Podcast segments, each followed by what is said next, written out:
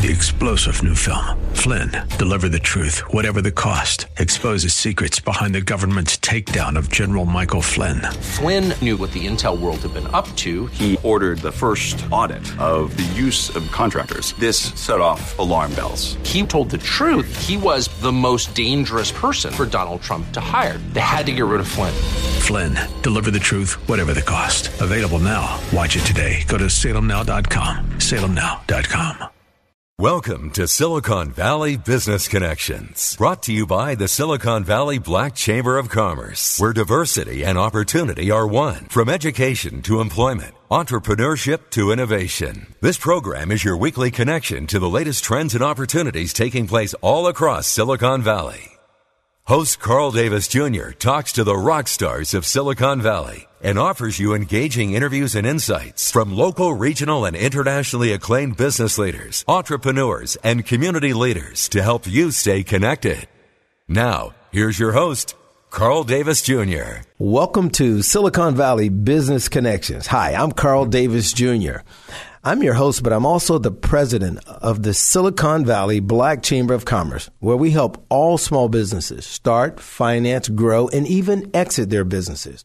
We're located at 25 North 14th Street, downtown San Jose, or you can reach us via the web at blackchamber.com. In studio with me today, blackchamber.com. In studio with me today is the producer and co-host himself, Mr. Carl Big Papa Welsh. How we doing, Carl? Hey, we're doing fantastic, Carl Davis. How you doing today, sir? I'm doing fantastic. Tell me about this lovely guest we got on today. Lovely is right. She is brilliant. She's beautiful. She's talented. Rashida Hanif. Now, Rashida has a true passion for inspiring young adults to reach their dreams. She runs a program. She's the founder and CEO of a program called Represented. And it's a leadership preparation program for students of color. And it's at UC Berkeley. Now, she is a Berkeley graduate, so she is brilliant. They're kin. So she brings with her many years of experience in infrastructure, technology, sales, and she leverages her business background to form a truly unique approach to instructing students by applying academic curriculum to real-world scenarios using design methods. Now, if you want to know what that means, we just have to introduce Miss Rashida Hanif. How you doing, sweetie? Good afternoon. Good afternoon. How are you, ma'am? I'm good. Thank you for having me today. Can you please explain what I just read? Because every time I talk to you, it's like everything you say goes right over my head because you are so intelligent. Okay, well, thank you, Carl. Basically what we do is we prepare students of color for leadership positions for companies. So we do it in a three-prong approach through mentorship, training, and internship access. And we launched our program pilot on campus at UC Berkeley at Stiles Hall, which is the home base for Black and Brown students at UC Berkeley. And we plan on expanding throughout the UC system within the next couple of years. The reason we chose to use design methodology as a way to introduce the curriculum and a framework for the students to learn from is it provides us with an opportunity for them to have a practicum where they actually are not just learning the skills that we're teaching them, but actually practice them through an actual engagement that they use when they're working on solving problems for businesses that work within their communities.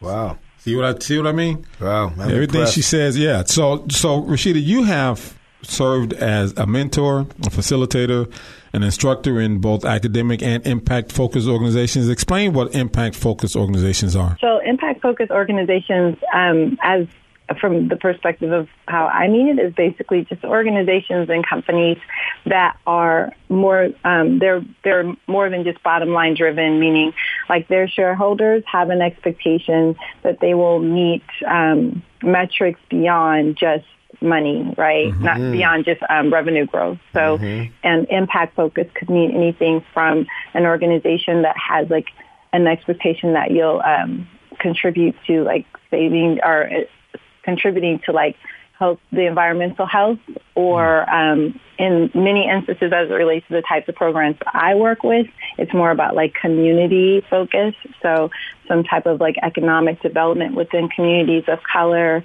or educational development, or workforce development, et cetera. Do you find that there's a lot of organizations, companies or organizations that are corporate but also get involved in the communities and education?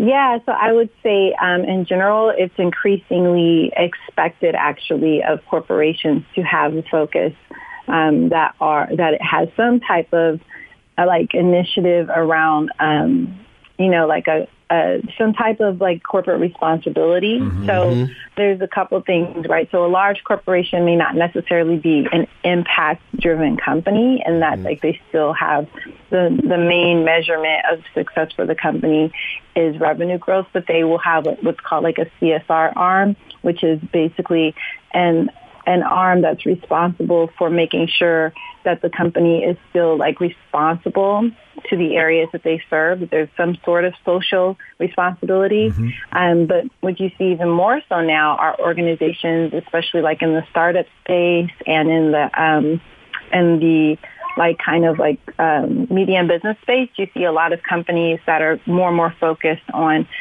actually incorporating that into the tenets of how the business is formed. So it's increasingly popular.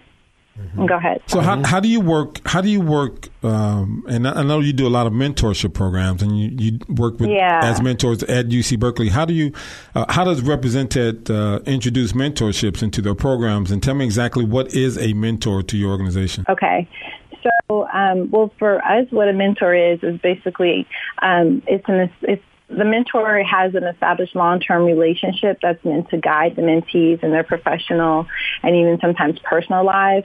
And it's really important to remember that it's more strategic and tactical, which is kind of different from like a coach, who is kind of the person that like gives you the step-by-step playbook for how to get things done for specific goals.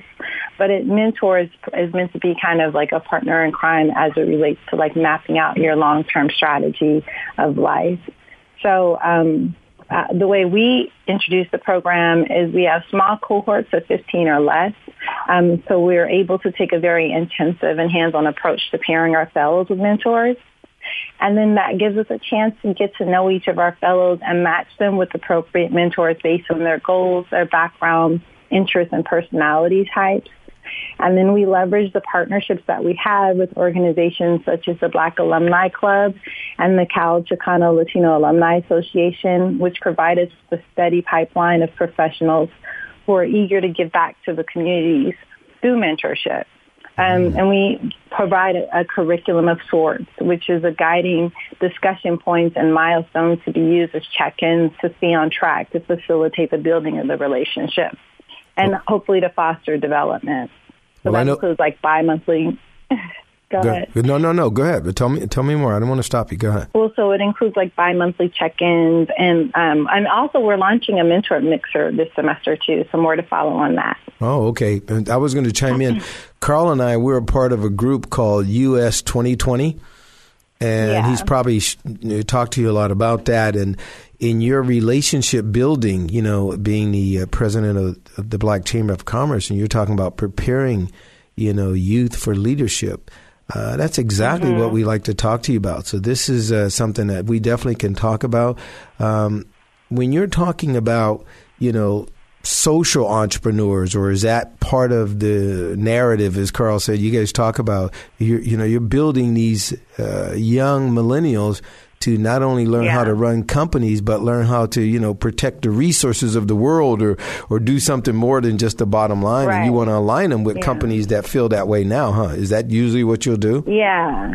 Yeah, so definitely it's, it's funny because it's actually an instance where like the horse is drawing, or the cart is drawing the horse, because the millennial culture is actually dictating this expectation in the market that there will be some sort of like social responsibility that companies will have moving forward, which is why you see this like trend.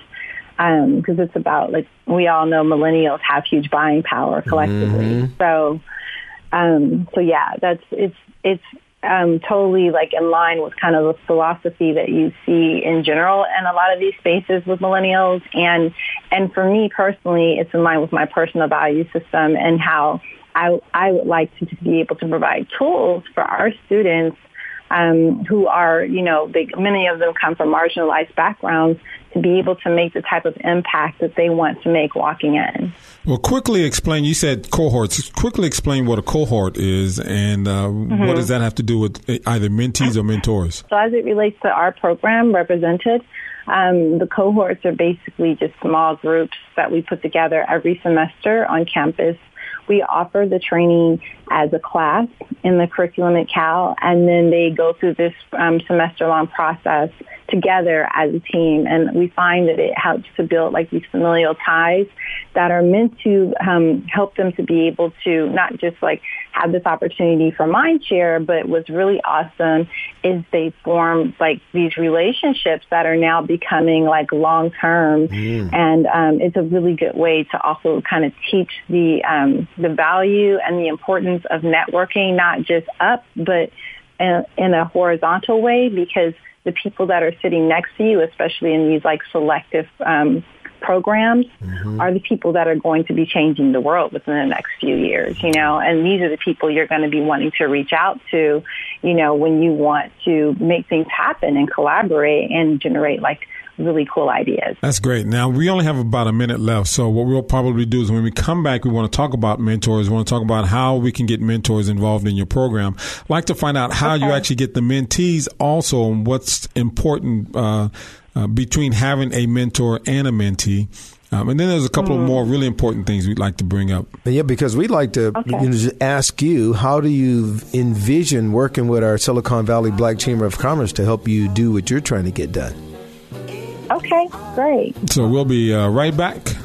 Stay tuned. Okay. You're listening to Silicon Valley Business Connections. This is Silicon Valley Business Connections with Carl Davis Jr., brought to you by the Silicon Valley Black Chamber of Commerce. More information about today's show is available by going to the Chamber's website, blackchamber.com, or call 408-288-8806. Now, back to Silicon Valley Business Connections. Welcome back to Silicon Valley Business Connections. Carl, who did that sound like, Carl? You know, it sounded a little bit like Roy Ayers, like that whole ubiquitous thing he was doing in the 70s, man. The group sounds great, but we have something really special. Rashida, you know a little bit about this music. Tell us about this. I do. That is my father and my sister. Well, my father and his band. My father is Mb Hanif and the Sound Voyagers, and his band, or my sister is actually the one singing, and her name is Sydney Appleseed. The name of the song is Our Problems to Solve, and it's our family song. My father composed the song, and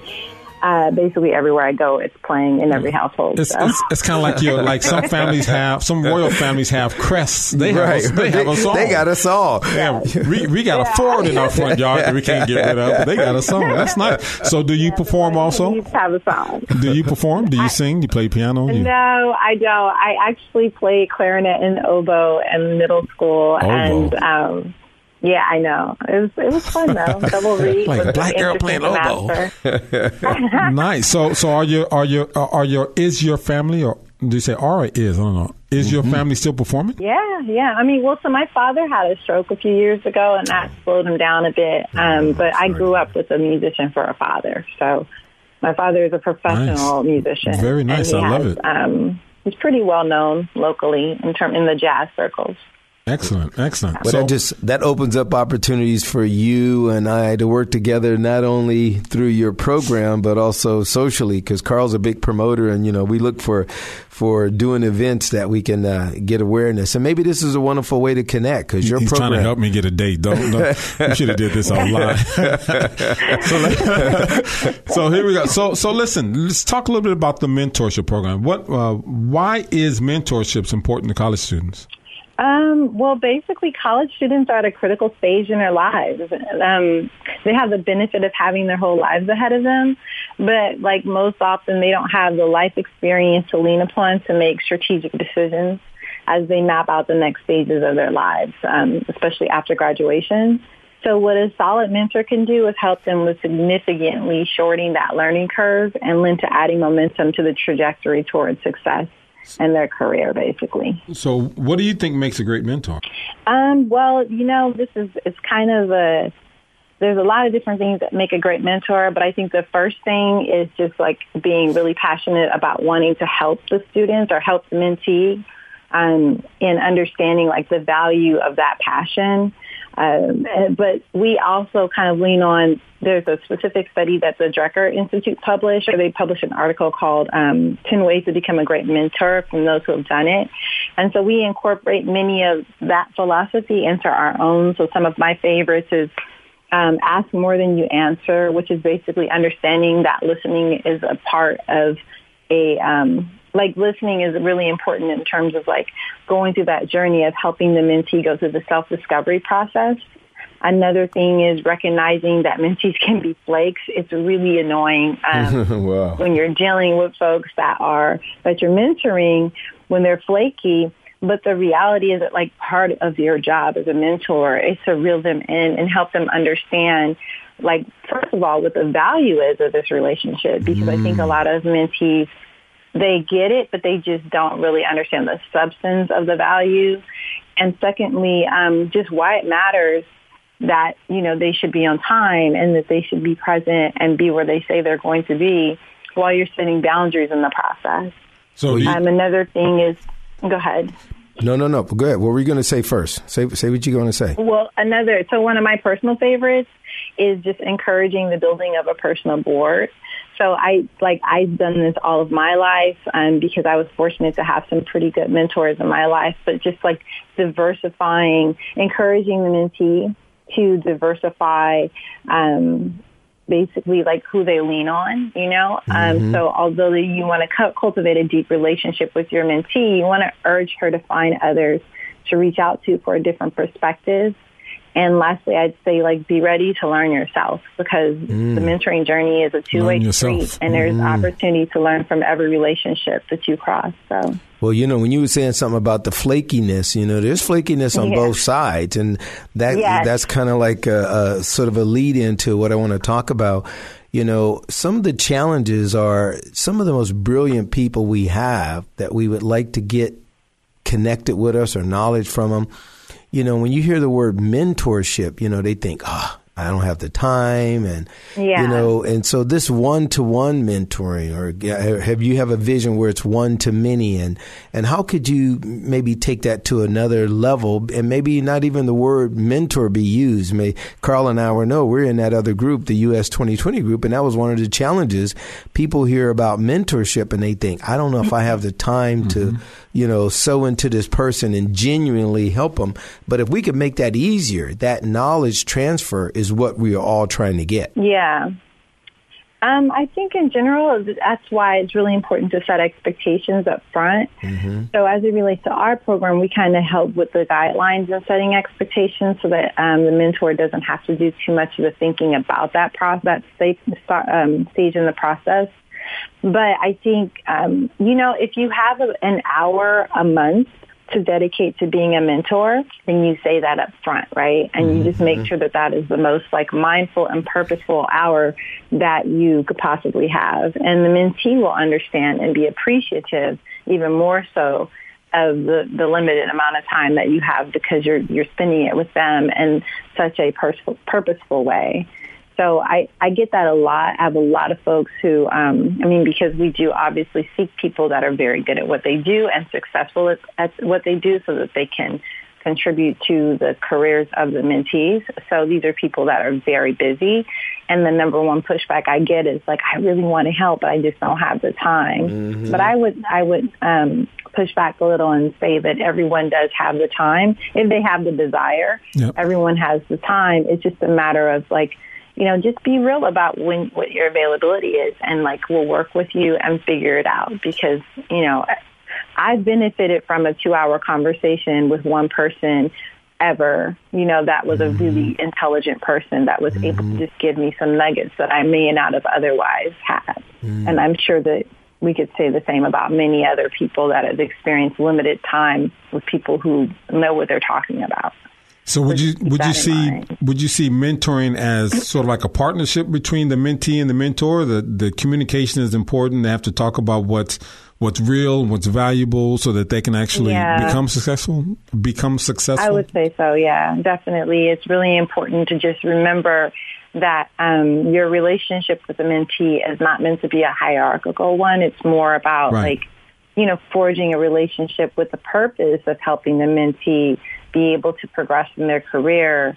But also, too, it's a holistic approach because, you can't ignore the personal for sake of the professional when we're all human beings. I like what you said. Important. Yeah, I like what you said, that it's not hierarchical, but it's actually holistic. Mm-hmm. And it's an approach that both parties should be able to gain benefit from.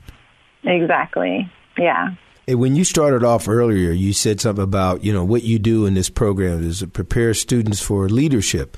And you did it three different ways. And we talked about mentorship. And I think the second was training and then internship. Mm-hmm. Did you talk a little bit about training? Because I'd like to know a little bit more about what type of training do you do? Yeah. So the training is what I mentioned earlier about the class that we offer. It's a semester-based class that we offer to students. Right now, the students that we're working with are at UC Berkeley. Mm-hmm. And so it's every semester. They go through a series of workshops that are basically given by people from private sector. It's meant to give our students an opportunity to have access to just kind of contextualizing all of the academic curriculum that they get. So specifically because a lot of our students are social science and humanities majors, we recruit them that way because of the critical thinking and empathy skills that they have. So we teach them how to leverage that into opportunities for jobs, basically, because they come equipped, ready to understand the user. Mm-hmm. So they understand research methodologies. They understand UX, or user experience. Mm-hmm. They understand, they basically are ready to be, they're very malleable and ready. And so they're ready to get into the workforce. Well, that's a segue. I wanted to get into the internship because we only have a couple minutes. I'd like to find out, although you're located at UC Berkeley, is it possible we at the Silicon Valley Black Chamber of Commerce can get some as interns to work for our chamber? Because they don't have to physically come to our chamber. Can we work something out like that in the internship? Absolutely. We love that. I mean, we're always looking for opportunities for our students to work in environments where they'll be able to impact communities that they come from. And the Black Chamber is an ideal scenario. Right. So we want to make sure, because we only got about a minute and a half left, let's make sure that people know how to reach you and get in contact with you, especially if they are the students that are coming into Berkeley or companies that might want to work with you over at UC. So how do we reach out to you? Okay. Well, you can check out our website, which is representedleadership.org. So 2 words, representedleadership.org, or you can reach out to me directly at Rashida@representedleadership.org. You can follow us on Twitter, follow us on Facebook, follow us on Instagram. We always have constant updates of all the interesting things that we're doing. You can just go, when you go to the website, just click on the contact us section, put in your information, let us know what you want to do, and we will make it happen. Well, if you follow me, I will follow you. And it's representedleadership.org. Yeah, representedleadership.org. And I do want to throw out there that we are always looking for mentors. Yes. And we are always looking for corporate sponsors. As a matter of fact, we're very actively looking for corporate sponsors. This in 2018 it's something that we're very focused on, is building a symbiotic relationship with key partners so that we're able to help them build their diversity pipeline towards leadership positions. And it's something that I definitely want to make sure that people are kind of have in their minds of the importance of having a group of folks that are ready to be leaders in their companies. Rashida, we're out of time, but we want our listeners to know that they do have time, some time to help and be a mentor in this program. And we just thank you, Rashida, for being our guest. And we just tell our listeners always, stay connected. You're listening to Silicon Valley Business Connections. You've been listening to Silicon Valley Business Connections with Carl Davis Jr. and brought to you by the Silicon Valley Black Chamber of Commerce. More information about today's show is available by going to the Chamber's website, blackchamber.com. That's blackchamber.com. Or call 408-288-8806. That's 408-288-8806. Copies of our podcast are available online at blackchamber.com. If you would like to know more about a specific guest or make recommendations for upcoming guests and topics, email info@blackchamber.com. Keeping you connected. Silicon Valley Business Connections. 3-star General Michael J. Flynn, head of the Pentagon Intelligence Agency, knew all the government's dirty secrets. He was one of the most respected generals in the military. Flynn knew what the intel world had been up to. He understood its funding. He ordered the first audit of the use of contractors. This set off alarm bells. The explosive new documentary, Flynn, Deliver the Truth, Whatever the Cost, and covers the facts behind this scandal. Flynn told the truth. He was the most dangerous person for Donald Trump to hire. I find out the worst enemy that I'm going to face in my life is right here in America. They took my assessment and they wanted me to change it. And I was like, I'm not changing it. They had to get rid of Flynn. With in-depth interviews, archival footage, and never-before-seen personal records of the man behind the headlines. I just felt like I was drowning. Flynn, Deliver the Truth, Whatever the Cost. Available now. Watch it today. Go to SalemNow.com. SalemNow.com.